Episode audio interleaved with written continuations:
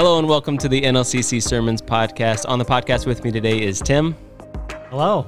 And I am Preston, and we are continuing our series this week on the Lord's Prayer, taking it into the next few phrases. But before we get to that, a couple of announcements for you. Uh, first of all, we're doing our red envelope fundraiser for our students going to CIY Move. And this is a fundraiser that we do almost every year uh, to really help our students be able to afford to go on a trip as amazing as CIY Move is. So, if you're visiting us in person, you can pick up a red envelope in the lobby, and uh, there's a number on the outside. You pick whatever number you're willing to uh, give, and you fill the, the envelope with that amount of money, drop it in the box. If you're giving online, you can also just go to uh, northliberty.cc, hit the giving tab, and make sure you select the red envelope drop down box to give specifically to this fundraiser that we're doing. Uh, we also want to let you know, and this is more for our uh, specific church family, but we're starting something called block parties. And we want to invite you to engage missionally in your own backyard. And the way this works is we want to equip you with all of the resources that you could possibly need to host a block party in your neighborhood with the goal of meeting your neighbors, connecting with your neighbors. We know that it can be a little bit intimidating or sometimes awkward to meet your neighbors, and we want to make that as easy as possible. So, we're doing block parties this summer. If you're interested in uh, applying for hosting a block party, visit northliberty.cc slash block party, all one word. And there's a little bit more information there for you, and there's a, a button there so that you can apply to host a block party in your own neighborhood. So, the sermon this week, we continued our conversation on the Lord's Prayer, and we got into the next few words of Thy kingdom come. Uh, so, I wanted to sit down with Tim and, and, get a little bit of insight to what this looked like. Before we talk about this week, can you connect what we talked about last week to what we talked about this week? Well, one of the things we're focusing on as Jesus teaches us how to pray is the need to be intentional with our prayers uh, in pivotal times. And as followers of Jesus, uh, we acknowledge that God sees what we don't. He understands uh, what we can't. And so we talk about how Jesus in the Lord's Prayer uh, gives us permission um, when he invites us to talk to God as Father. And for a lot of us, you know, our prayers tend to be just for emergency use only.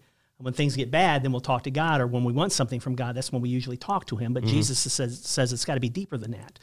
And while God wants, you know, something deeper, something more significant than, than just a transactional relationship, uh, we, we can't doubt for one minute that he wants to hear from his kids. He wants that personal, personal intimate relationship with, with us.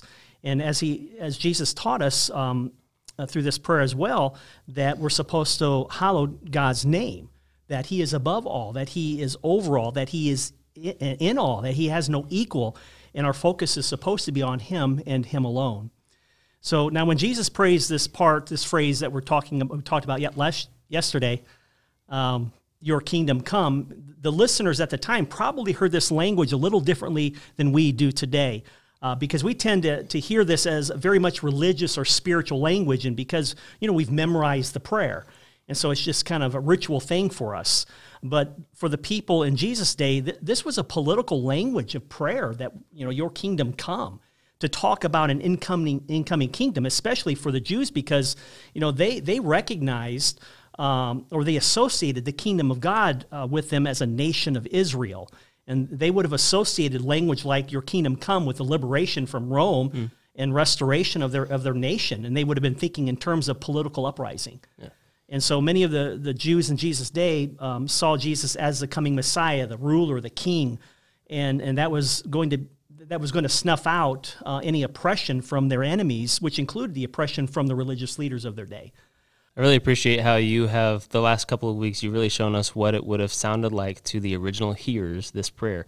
Um, today, it's become something that's almost routine, regimen, um, and it loses a lot of what it would have meant to hear it for the first time. And I appreciate you bringing that to light and in context into the year 2021. 20, uh, Tim, when preparing this message, what is one thing that you learned that really surprised you?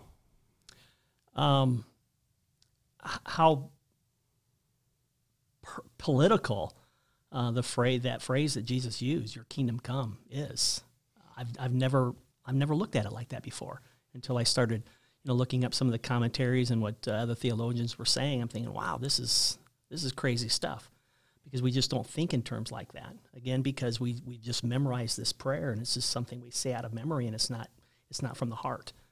It's just ritual. And uh, again, when the listeners heard Jesus say that, they're like, all right, you know, we finally got somebody who's going to take over and destroy Rome and any, any oppression that the Jewish people were, were dealing with. And, uh, and so that was kind of shocking to me when I started reading that stuff. Thanks for bringing some extra context into this message for us. Let's go ahead and listen in on this message in the Your Kingdom Come series. If you are joining us for the first time, we are in a series where we are going phrase by phrase through the Lord's Prayer in Matthew chapter 6. So, if you would turn in your Bibles to Matthew chapter 6. And one of the things that we're focusing on as Jesus teaches us how to pray here is the need to be intentional with our prayers in pivotal times.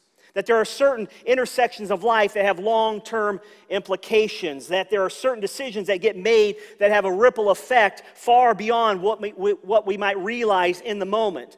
That's true for us as a country, it's true for us as a church, it's true for us as individual in, uh, Christians. And whether uh, we know it or not, whether we realize it or not, whether we admit it or not, we are always at some key intersection in life. We are always making some decisions, some choices that play out in ways that we don't even realize. And so, our commitment then is to be walking on this journey with God. That we want to keep in step with Him, that we want to keep uh, that connection uh, open so that we are praying our way through those moments in life. Now, as a follower of Christ, uh, we acknowledge that God sees what we don't. He understands what we can't. He sees the whole. We don't under, uh, we don't see uh, what's right. In, we only see what's right in front of us, uh, right in front of our noses, in our in our feelings, our emotions. We we only see a little part of our world. And as a church, we want to be a people of prayer so that God can help us see the bigger picture.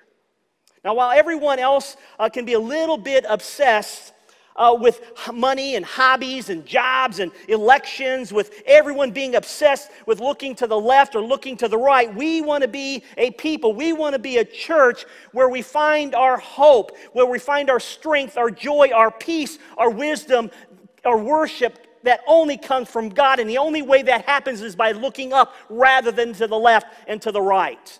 Now, last week we talked about the fact that God is our Father that Jesus in the Lord's Prayer gives us permission. He invites us uh, to walk or to talk uh, to God as Father. And that word Father is, the, is this close, um, intimate relationship word. It's a word that the rest uh, of the audience that that particular day when Jesus was teaching would have made them feel extremely uncomfortable.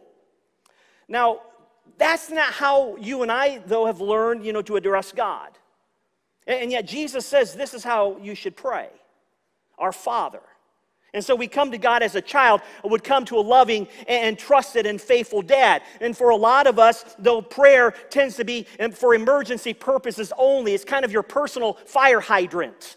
You're, you'll pray, but only when things are really bad, only when you want something from God. And we tend to approach prayer as transactional rather than relational, meaning that it's, it's pulling up through a drive through, right? It's this approach that you kind of say, God, here's what I want from you. Uh, here's what I need. So let's let's go ahead and order that. And you take my, my take my order, and I'll drive around, and you have it ready for me when I get there. And that's how a lot of us tend to think of prayer, and we do that when things get pretty bad in our lives. And that's not the kind of relationship God wants. He wants it to be personal. A, few year, years ago, a bunch of us. Uh, from here went to uh, the Dominican to support a Casas mission. And as we got into the Chicago airport, uh, we all got through except for Jody. And they decided that, you know, they, his carry on needed a little extra special attention, uh, which was kind of nice, but it was unnecessary. And so we all had, you know, these battery power tools in our carry ons, but for some reason, Jody's needed a little more attention. We, we don't have much time to get to our flight, and, and a number of us start to pray to get him through the security. God, you know, can you please intervene for us because we, we don't want to miss our flight? And finally, God answered our emergency prayers to get to our gates on time. And it really wasn't about Jody, it was, it was about getting to our flight on time. And on our return flight, while checking in at the Dominican airport, once again, Jody gets stopped All of us made it through, for, uh, but for some reason, Jody's luggage needed that little extra attention again. They had this little gadget, you know, I, I don't know if it smelled or whatever it did, but it, it, it, was able to detect the chemicals that were inside batteries that we all had in our luggages, but again, for some reasons, Jody's caused a stir. And we all went through, we were kind of standing off to the side, uh, waiting, and then we started praying, you know, uh, for God to intervene again, and Jody finally catches up with this, and we get up to the second floor, and then his name, Jody Healy, could you please come down to the security? And he's looking at me like, oh my gosh, what happened? What's going on here? And he goes, and I say, I, I don't know, good luck, you know. And, and, you know, he said, Dad, Tim, please be praying. I said, Jody, it was nice knowing you, okay? But, but, but, but we all saw him go downstairs. And quite a bit later, he comes back up. He has that nervous smile on his face. And, and he's just, man, I, I've been, I was praying the whole time.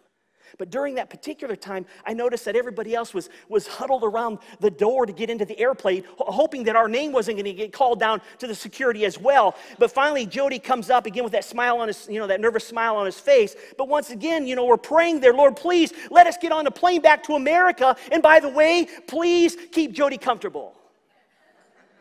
And, and you know, that's when things like that happen in life, you start reflecting that that is how oftentimes we find ourselves running behind, busy, uh, frantic, nervous, afraid. And it's in those moments that we tend to send up uh, uh, prayers asking for God for to help us. But other than that, we're doing fine on our own, God. And that's how many of us approach prayer.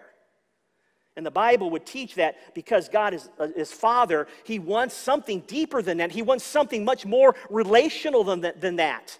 But it would also say that God is okay with you and I taking our little battery issues and airplane issues to Him. He's okay with that stuff. He, he's, he's a father, so he doesn't mind when we talk to him about what some people might think is, is insignificant or trivial. God is okay with us talking to him about that. That's the nature of a dad and child relationship. Now, some haven't understood that. You grew up in a church, a tradition where talking to God was what very much more formal, a formal process where you just recited all these prayers that you memorized. But what God, uh, God wants from us, he, He's giving us, Jesus is giving us permission to come to the Father and to go into your room and just to have a simple personal conversation with Him. Just like if your dad is sitting on the edge of bed, you know, getting ready to tuck in at night. You have that simple conversation. That's the basis of our relationship with Him a, fi- a father child relationship. And if we don't understand that, then we miss out on the, dyna- the dynamic that God's looking for in our prayers, simply talking to Him. Now, if, I'm, if I met you in a, a line uh, at Walmart uh, waiting to, to, be checked out and you asked me to buy you some peanut M&Ms and some chew, uh, that would be a little awkward, a little weird, okay? Uh, it would kind of violate, you know, the basis of our relationship. If you ask uh, what time it was, well, you know, that's okay. That's, that's kind of appropriate. But, but, but the minute you ask me to buy you something in the candy or the nicotine, you know, section, it starts to get a little weird. But if my kids are in line with me and they say, "Hey, Dad, can you get me some peanut M&Ms and a can of chew?" That's not violating our relationship. That, that's okay, uh, other than the chew. Okay, is my my, my kids never did that, at least that I know of. Uh, they, they, they, can ask me things like that. I, I, may, I may say yes, I may say no. They're my kids, though. And that's the basis of our relationship. They can ask me stuff like that. And that's the way God wants us to approach Him. And while God wants something deeper, something more significant than just transactional relationships, don't ever doubt that for a minute that He just, he just wants you to talk to Him.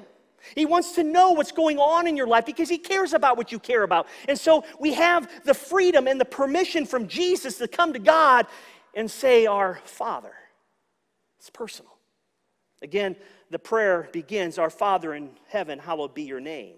We talked about that last week, and then this week, the phrase that we're going to focus on is Your kingdom come. Now, when Jesus says, says this in his prayer, Your kingdom come, the listeners at the time probably heard the language a little bit differently than we do today. Because we tend to hear this as very much a religious or spiritual language because, you know, we've had this memorized since we were little kids. We can recite it, no big deal. We, we've been taught this throughout our whole lives, and it just sounds like churchy language. But the thing is, we know the end of the story. The disciples back then didn't know that. But for the people in Jesus' day, that was, that was a political language for, for, for, to pray, Your kingdom come, to talk about in, an incoming kingdom, especially for the Jews, because they realized or they recognized or they associated the kingdom of God with them as a nation of Israel. Those things were synonymous. And so when Jesus says, Your kingdom come, what they're hearing is, Let the nation of Israel be established. Let God overthrow the Roman occupation. And, church, don't kid yourself. The Old Testament and the New Testament is full of spiritual and political ramifications that are off, uh, a lot of overtones here that are intertwined. And so Jesus, he, his listeners hear this very much as a political prayer, not just because of the language that he spoke, but because of the location which Jesus is teaching this lesson.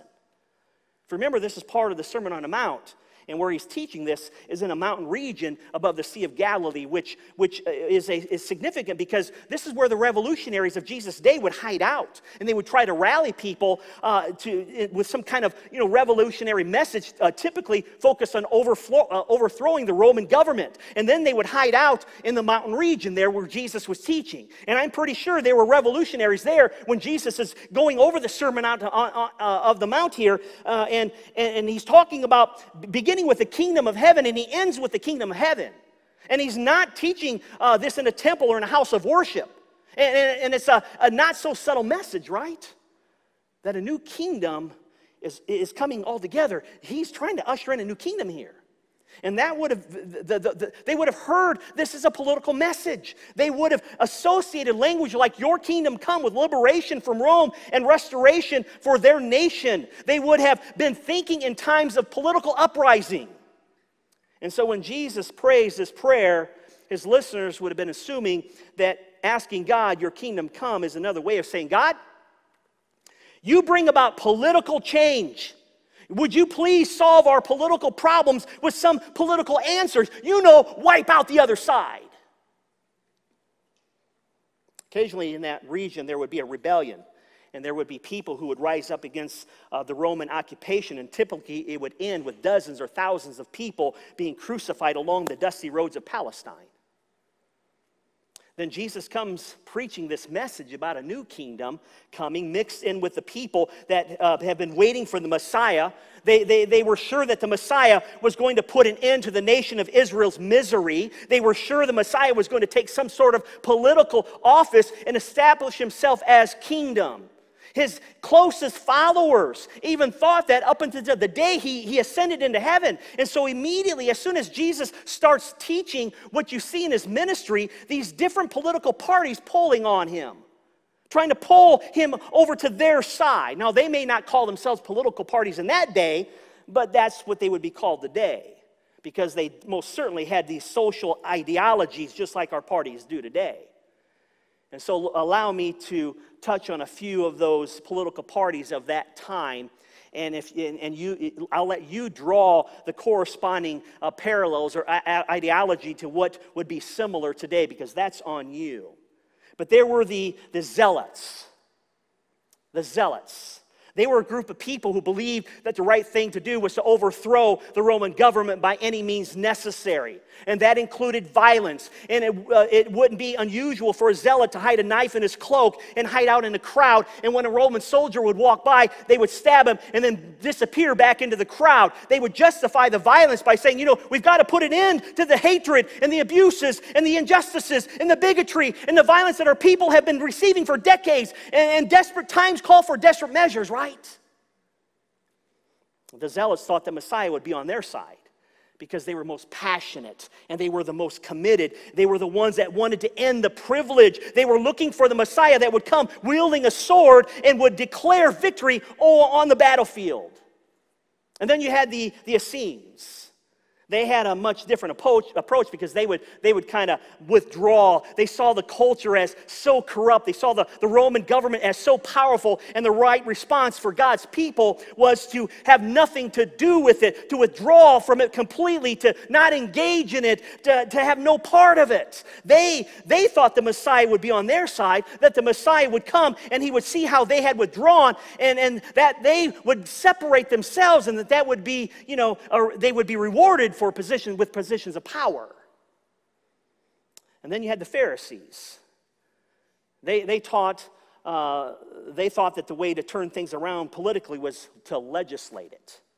They thought, well, look, if we can just create and enforce enough laws for people to follow, that's going to bring about change. And so the Pharisees thought the way to bring about change was from the outside in, establish enough systems so that you force people to believe what you believe and value what you value and behave the way they, they want you to behave. And, and, and then they, they were forcing it on the culture.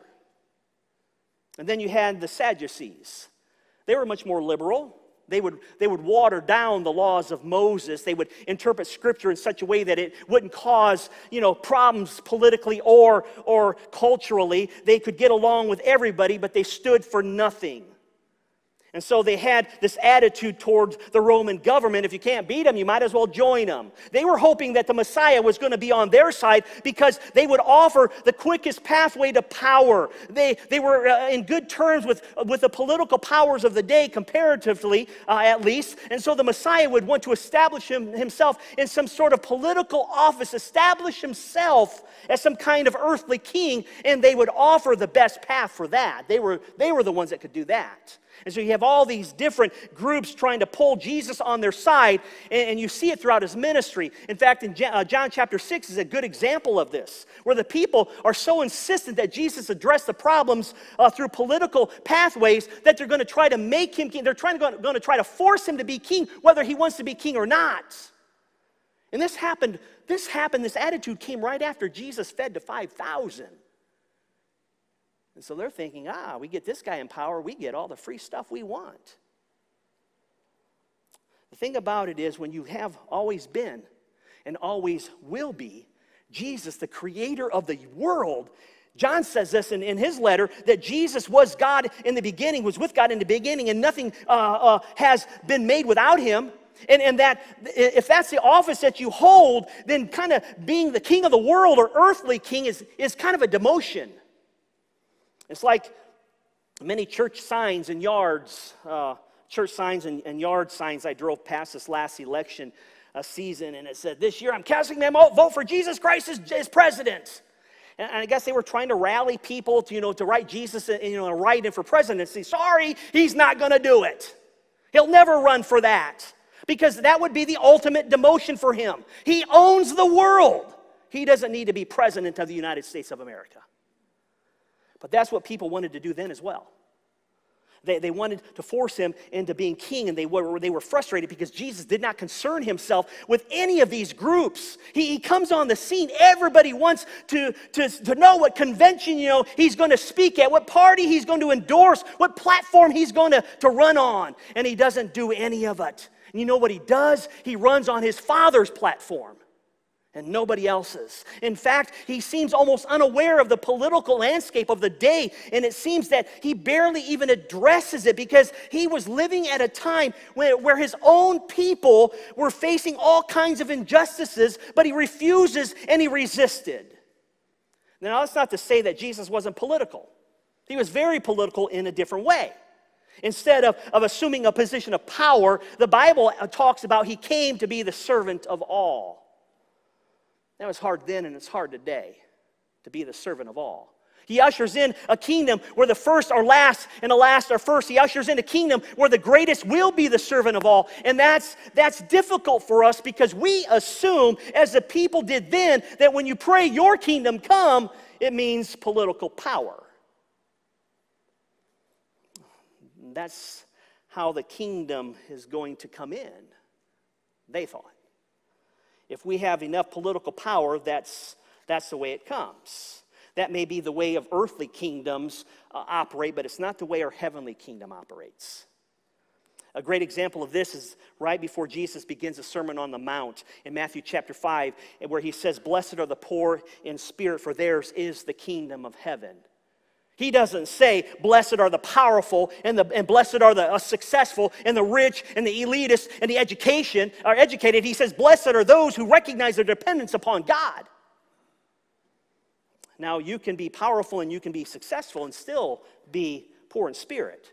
You can still recognize that your dependence is on God, but it's difficult Because our tendency, our innate approach is to think that, that this, this happens is only, it only happens through power so that we can control people. But what's interesting as you study church history is what you'll find in the kingdom of God had advanced dramatically at times in history where it did not enjoy political power and it did not enjoy a cultural popularity. It would not be difficult, in fact, to make a case that it did not so it did so much such much so much more dramatically during those seasons of the church history.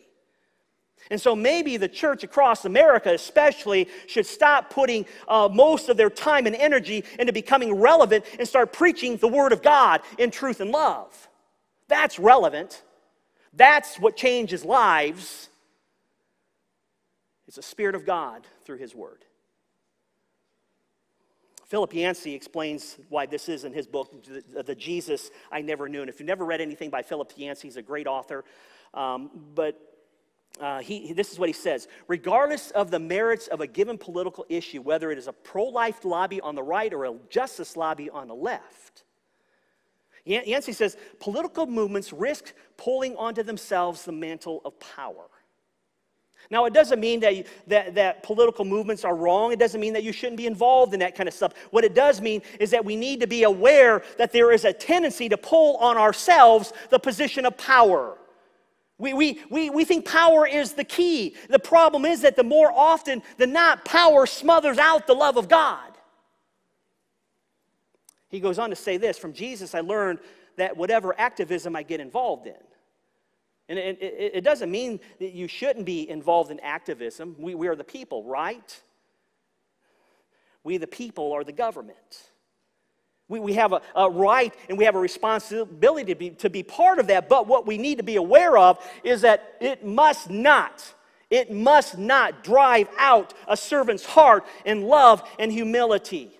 Because the moment it drives out love and serving and humility, we betray the kingdom of heaven because God's kingdom is built on the foundation not of power and success, but of serving and loving and humility. This is the kingdom that Jesus is trying to usher in right now. And so, in this moment of time in our country's story, if you will, Jesus wouldn't be part of any of it.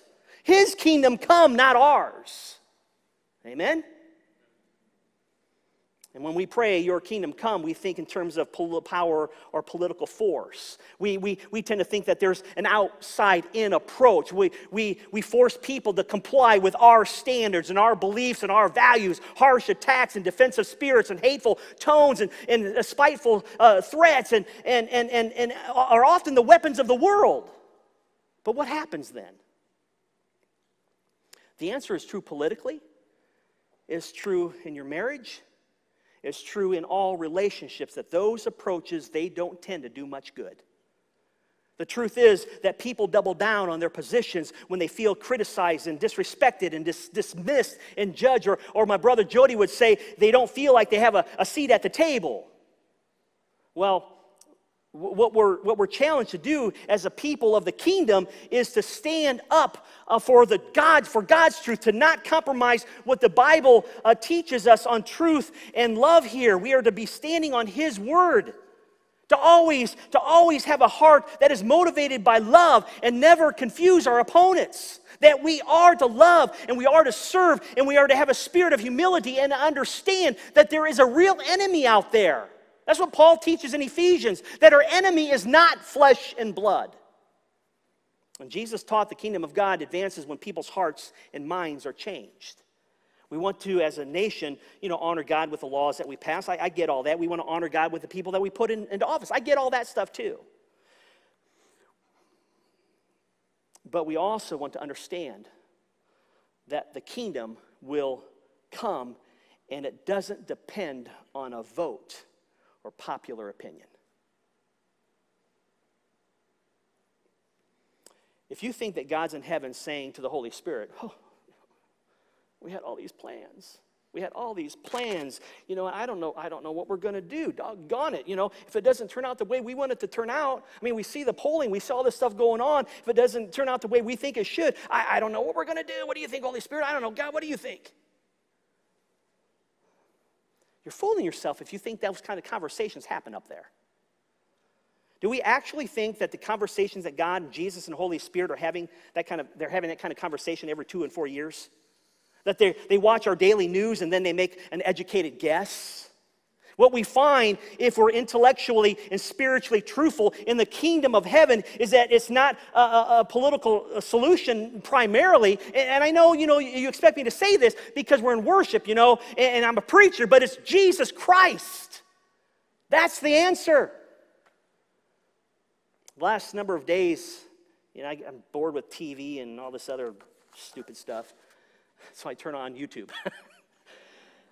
I've been watching all these YouTube responses to all the, the good that people are doing for one another. The different races just meeting each other's needs, and every one of them talk about if the world would just learn to love and give each other a hug and talk about the good stuff. I'm thinking, oh my gosh, that's Jesus' message. That's the message of our Savior Jesus Christ. And yet the church has even removed himself from that. Church is it's about God. It's about his kingdom come, not ours. Former President Franklin Roosevelt put it this way. I seriously doubt if there's a problem, political or economic, that will not melt before the fire of spiritual awakening. And I agree with that. That's what we pray for. We pray for repentance. We pray for revival. That's the kind of awakening that we ask God for, that we would, uh, that, that He would awaken our hearts and our minds. That's where we put our hope. We don't put our hope in what's going on in Washington, D.C. We put our hope in heaven. We don't put our hope in the Constitution, which I am a huge proponent of. We put our hope in the Bible. We put our hope in Jesus Christ. We put our hope in God. And when we pray, Your kingdom come, we also understand that it is a commitment to live it out. Some of those YouTube things that said, they always say, Well, I wish some people, oh, that's so nice, that's great, I wish, I wish more people. And one person kept responding, Well, how about, quote, wishing other people to do it and you do it? Instead of us talking about love, talking about God, or not talking about this, how about we just show it and, and demonstrate who He is? He is an awesome God that we serve. We get to call him Father.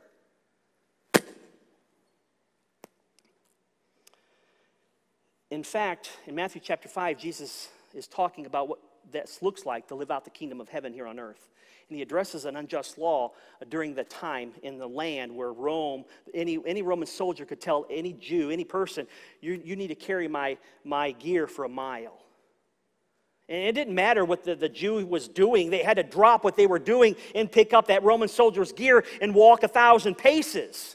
And, and then they could drop it and go back to doing what they were doing. But at any given time, uh, a Roman soldier could come up to you as a, as a, a Jewish citizen and, and you carry my gear for the mile, and you had to do it. Well, that's not fair. That's unjust. What about my rights, right? Uh, you know, that, that doesn't seem right, right? Jesus, Messiah, Lord, what, what are we going to do with this one? It's messing with my, my, our, our lives. It's, it's inconveniencing my family. What about, what about my job, my livelihood? It isn't fair. What do we do? Protest, boycott, sign a petition, get on Facebook and, and start a, you know, some kind of page? How, how are we going to handle this one, this situation, Jesus? And Jesus like, oh my gosh, I didn't see that coming. I didn't, oh my, I didn't even think about this. You're right, we do need to do something uh, different. We, we need to make some changes here. Let's do this. Whoever asks, forces you to go one mile, go with them too. Oh, wait a minute, Jesus. That is not what we meant. We don't want any part of that. We don't like this rule. It's ridiculous. Uh, we, we want it to go away. And Jesus says, Yeah, when they ask you to go one, go with them too. That was Jesus' response to those who oppressed his people. Church, you tell me what would change in this world if the people of God started to do this kind of stuff. You tell me the kind of impact it would have if we pray, Your kingdom come, God, and then we then when somebody who's who's making our life difficult asks us, you know, to go with them one mile, we go with them one mile and say, Okay, you know, you all's done. Thank you for helping out. You say, No, no, no. I enjoyed that, that, that walk, that talk that we had together this last mile. I'm gonna go with you another mile and help you out. When we start humbling, uh, humbly serving, then the kingdom of God starts getting ushered in. That's how the church changed Rome. let me encourage you to read another good book, uh, The Rise of Christianity by sociologist Rodney Stark. Uh, he talks about this, the fledgling Jesus movement uh, that changed the world. And, he, and he, he says that the first 300 years of Christianity, Christians were the minority. They had no rights, they couldn't vote, the, the, they were taking away their businesses. Uh, and and uh, Emperor Nero tried to destroy them. And yet the kingdom of God exploded on the scene. How did they do it? Well, they stood in stark contrast to the kingdom of this world. Everybody was looking for control and power, but Jesus' followers didn't have any of that, and so they served and they loved. You had the early church, early church going into the woods and, and mountain areas where people would leave their deformed children or their dis- disabled children and, and, and, and let them die out there far away so they couldn't hear the, the crying you know voices of their kids. And yet the church would bring those children back and raise them and care for them as their own. And so you have unwanted kids that the church opened their arms to. That is how the kingdom of god was and is ushered in. When we take care of our orphans and our widows in their distress. James talks about that. How are we doing with that kind of stuff church because when you start praying, Your kingdom come, that means you, you are going to love your enemies. It means you pray for the people who disagree with you, including your spouse. It means you, you bless people who make your life difficult, including your spouse and kids. It means whether it's politics or any other area of your life that you're, you, that you're motivated by a, a not self, no selfish ambition here, but you're putting other people's needs ahead of your own. Now, that doesn't that means you neglect your own. It's not what the scripture teaches. Paul says in Ephesians about Jesus, but in humility, consider others more important, to consider it. Don't be selfish. And then he goes on to say that Jesus made himself nothing, taking the very nature of a bondservant. He's the king of the world, he owns it, and yet he came to serve. So, this your kingdom come is a surrender prayer, saying, God, I, am giving my, uh, my kingdom for your kingdom. It's not a prayer that says, God, you come and watch and support my awesome life. It's a prayer that says, God, would you come and rule my life? Here's a, here's a beautiful story that happened in South Central LA. This is one of the worst places uh, for gang violence uh, in the United States. And at one point, there were 75,000 gang members uh, in that area, more than 60% unemployment. But just a couple of years ago, a man by the name of Alfred Lomas grew up on the streets of LA. And here's a picture of him. I hope it got up there. Is it up there? Did you guys get it? Well, anyway. Uh, look up Alfred Lomas, okay? But he spent 29 years in a gang and he worked as a hired gun. He saw nothing but violence and drugs since the age of 12. The day he was released from prison, he found himself hungry and walking down an aisle in South Central LA. And he saw something weird, you know, walking towards him. It was an elderly, white, little bitty woman. They were in South Central LA. And, and he's thinking to himself that as soon as she sees him, that she's going to turn and go the other way. And so he walks to the other side of the alley, and then she walks to the other side of the alley. And he walks back to the other side, and, and she walks back to the other side, and he does it again. And he finally realizes that she, she wants to talk to him. And it turns out that she had gotten lost from her church group. She was on a mission trip uh, there in, in, South Central LA, and she was lost in the alley. And she asked Alfred if he was hungry. This woman is pretty brilliant. She goes, Are you hungry? Uh, yeah, I am. He goes, Well, if you show me where I, if you help me get back to where I need to be, I'll make sure that you got plenty of food to eat. And he helped her find her way, and she, and she fed his hunger. And, and the places was she was helping out was called a Christian uh, ministry called the Dream Center that reaches out to people like Alfred. And he spent years in that a year in that particular program uh, and experienced something he never known before: unconditional love. And then he surrendered his life to Jesus Christ, and he spent the, the years since then working to bring the kingdom of God into the streets of South Central LA. And Alfred worked to accomplish something that the city of LA thought was impossible. He had brokered a truce between the gangs there that he called an understanding. There was three main gangs there. Violence began to drop dramatically. His efforts started to draw attention to the uh, different media outlets, and many of the articles on this uh, talked about how the city of LA uh, and their violence had uh, dropped dramatically, that they spent tens of millions of dollars on this problem. They passed all kinds of ordinances, you know, and laws. And then there's been all kinds of, you know, political rhetoric and, and trying for decades to solve the problems of violence and, and gang wars and racism and privilege and injustice. But Alfred and others like him came onto the scene and they're bringing the kingdom of God, which is a one thing that began to change all the problems. And that's what happens when Jesus comes on the scene.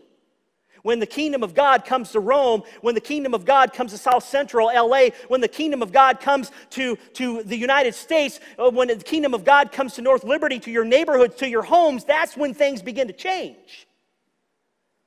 My prayer is that as a people who worship here at North Liberty, this would be our most important prayer.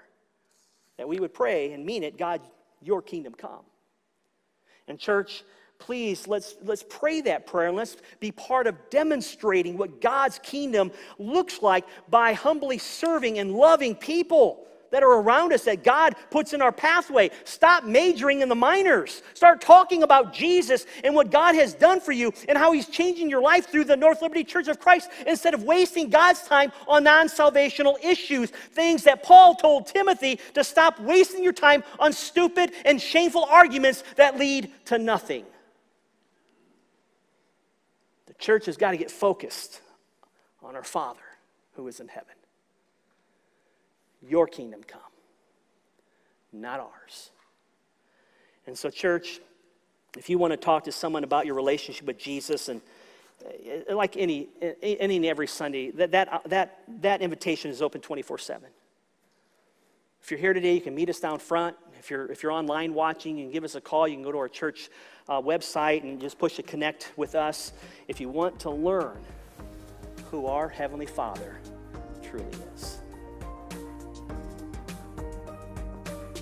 Thanks for listening in to the NLCC Sermons podcast. And if you haven't already, taken that step in your walk, we want to encourage you to visit northliberty.cc and hit that connect with us button.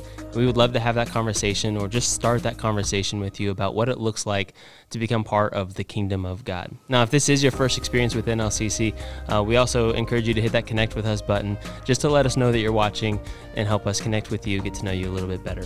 Thanks for listening in and participating in this message with us. We look forward to doing it again with you next week.